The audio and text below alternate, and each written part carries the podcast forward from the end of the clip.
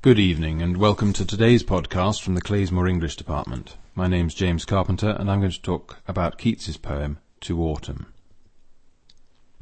This is regarded by many as one of the most extraordinary poems of the English language, and in a short podcast it's not possible to do justice to that opinion or, or indeed to the poem itself.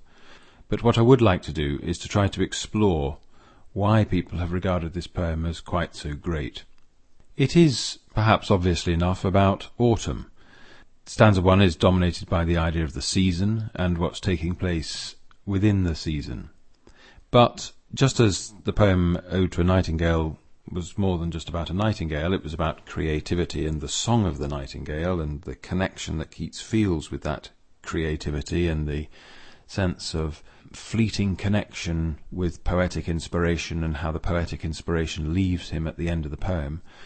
Autumn too is uh, em- embodies a, a grander theme, and we sense what that theme is very early on. Um, it's about time and the passing of time. Um, the poem begins with the word season, and it's dominated by words linked with time. We hear, for example, at the end of stanza two about the last oozings hours by hours. We look see in stanza three the description in line 25 of the soft dying day.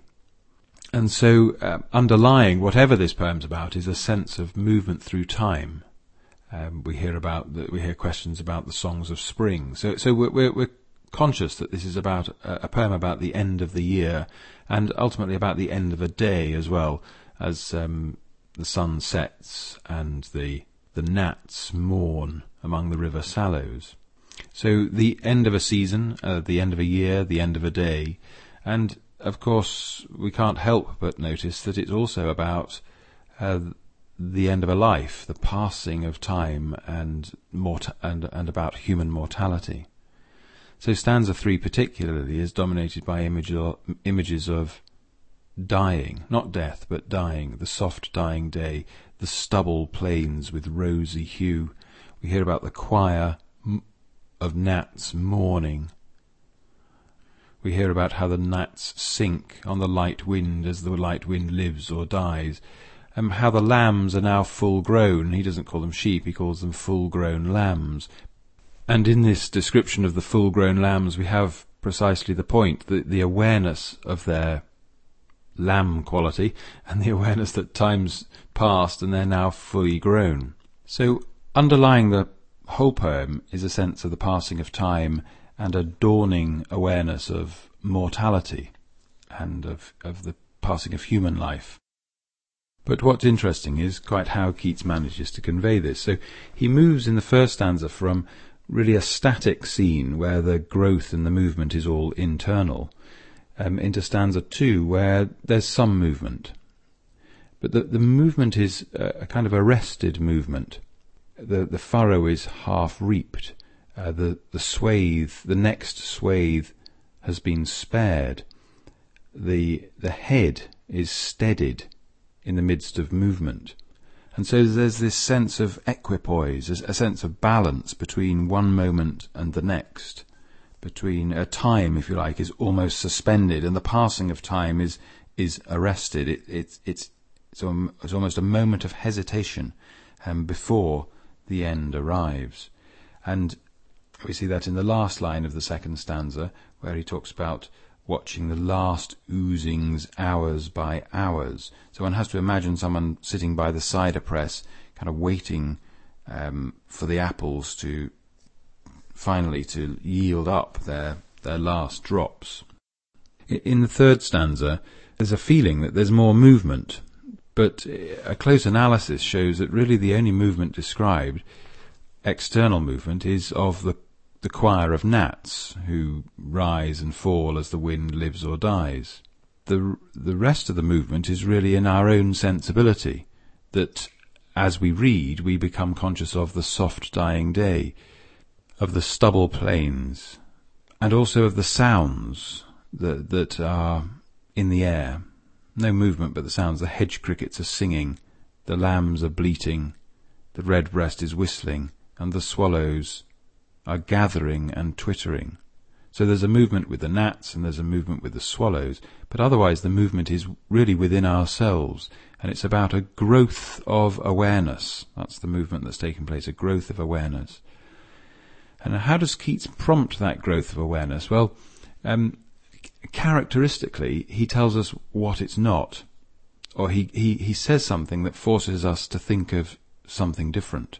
So this, this process actually began in line 10 of the poem, where he tells us about the bees, and he says, Autumn is, you know, set budding more and still more later flowers for the bees until they think warm days will never cease.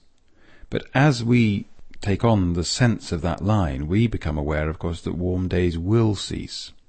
So there's a, a movement that begins in our own mental or emotional response to the poem, which is about an awareness that the warm days will cease. The same thing happens more than once in the second stanza. The reference to the half-reaped furrow, we complete the idea by realizing that the furrow will be fully reaped, that the next swathe will be cut. So although it's not happened yet, it's about to happen, and our sense of completeness makes that idea dawn upon us. In the third stanza, it's even stronger because we hear about the soft dying day. The day is not dead, but it's dying. An idea that's reinforced by the choir mourning. We also hear about the wind living or dying. The lambs are now full grown, so there's a sense that um, their life um, has an end, that, that they're not sort of perfectly located in some idyllic, timeless zone. The hedge crickets are singing, about something, the red breast is whistling about something, and of course what they're whistling about is the onset of winter, the end of the season, and in that sense the passing of time. And Keats very cleverly has achieved this in the first line of the third stanza, third stanza by asking us, where are the songs of spring, and then telling us not to think of them. So we don't think of them, but we have thought of them because he's prompted us to think about them. So there's a consciousness within our own minds of the passing of time, the end of autumn, the end of the year, and a sense of the coming winter, which the, the hedge crickets and the redbreast sense, we sense too.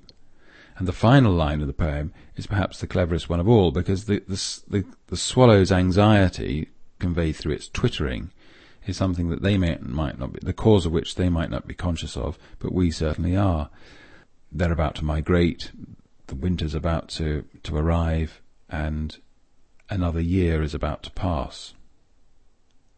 However, Keats isn't gloomy about this, because contained within all these images is the sense of something cyclical, that there will be spring, that the swallows will return, and that um, the light wind lives or dies, but it does live as well as die. So there's a, again a, a, a sense of balance about the end of the year and not a sense of gloominess. But why is this poem regarded as so extraordinary?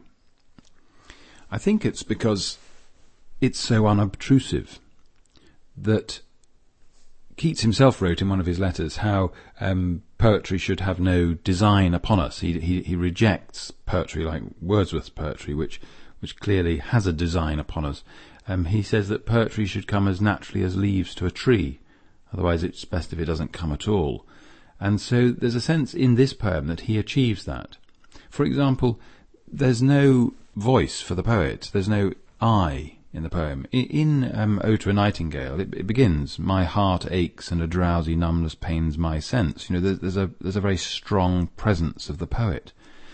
Um, even in um, the other two odes that we've looked at, uh, Ode on Melancholy and, and, Ode on the Grecian Urn, there's there's a presence that the poet is present. In Ode on Melancholy, we see it in the third stanza, where we hear about none save him whose strenuous tongue can burst joy's grape, and we're, we're immediately reminded of the presence of Keats or the presence of the poet, um, whose strenuous tongue is striving for some sensation that he can write about.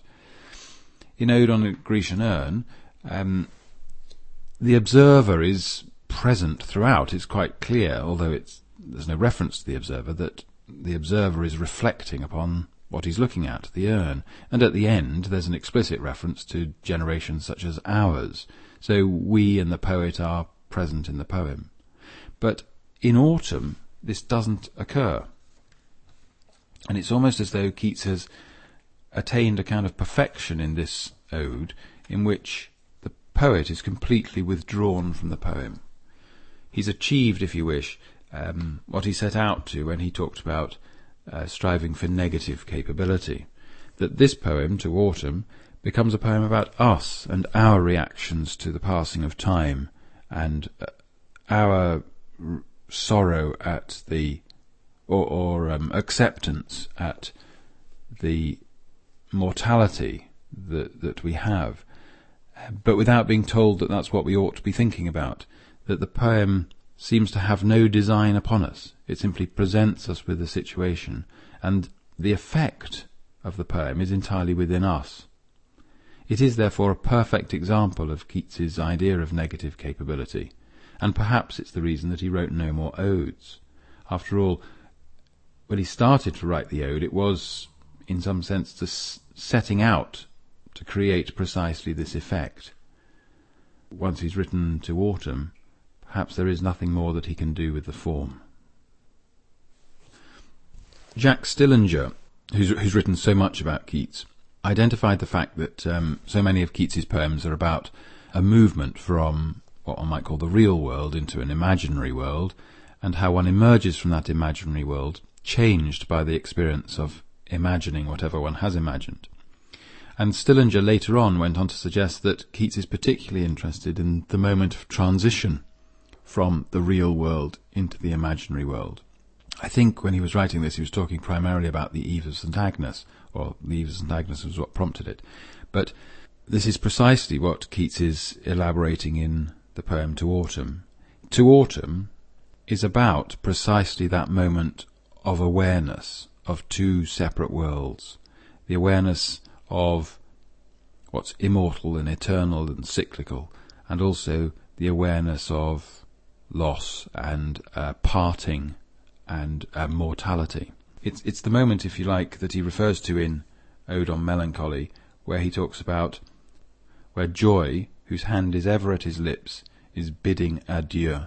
It's that moment of parting before the parting's happened, in which in which moment something exquisite takes place within us, where we're in touch with something bigger or wider than ourselves, with a sense of um, emotional connection, but also a sense of uh, consciousness of loss as well. It's the moment, it's the fleeting moment, the moment of evanescence that Keats seems to have strived for in all his odes. So far, we've talked about the main ideas of the ode and dwelt a little bit on the diction and the imagery. I don't want to discuss it now, but those of you who are studying it might also wish to look at the rhyme scheme that is used and how it varies during the course of the poem because the rhyme scheme itself, particularly the difference between the first stanza and the second, uh, embodies this sense of delayed completion, a sense that um, time hesitates or time moves slightly more quickly than we would wish it to. And if you analyze the rhyme scheme, you'll see that something quite interesting takes place. The second thing we haven't talked about, but which you might wish to explore, is the way Keats in this ode has varied the length of his stanzas. Up until now, all his odes have re- been written in stanzas of ten lines, although in the Ode to a Nightingale there was a significant variation in, in what he did when he used that very short eighth line. Into Autumn, the stanzas contain eleven lines. And again, um, as you think about the poem, you might wish to reflect upon why he's chosen to do that. And I suppose the specific question is, in what way does that choice of form or that variation in form reflect his preoccupation with time and the passing of time? Or that moment of suspension of time before it's completed? I'd like to finish just by reading the poem. To Autumn. Season of mist and mellow fruitfulness, close bosom friend of the maturing sun, conspiring with him how to load and bless with fruit the vines that round the thatch eaves run. to bend with apples the mossed cottage trees, and fill all fruit with ripeness to the core, to swell the gourd, and plump the hazel shells with a sweet kernel, to set budding more and still more later flowers for the bees, until they think warm days will never cease, for summer has o'erbrimmed their clammy cells. Who hath not seen thee oft amid thy store? Sometimes whoever seeks abroad may find thee sitting careless on a granary floor, thy hair soft lifted by the winnowing wind, or on a half-reaped furrow sound asleep, dressed with the fume of poppies, while thy hook spares the next swathe and all its twined flowers. And sometimes, like a gleaner, thou dost keep steady thy laden head across a brook, or by a cider press with patient look thou watchest the last oozings, hours by hours. Where are the songs of spring? Ay, where are they? Think not of them, thou hast thy music too. While barred clouds bloom the soft dying day, And touch the stubble plains with rosy hue, Then in a wailful choir the small gnats mourn Among the river sallows, borne aloft or sinking as the light wind lives or dies, And full-grown lambs loud bleat from hilly bourne. Hedge crickets sing, and now with treble soft The red-breast whistles from a garden croft, And gathering swallows twitter in the skies.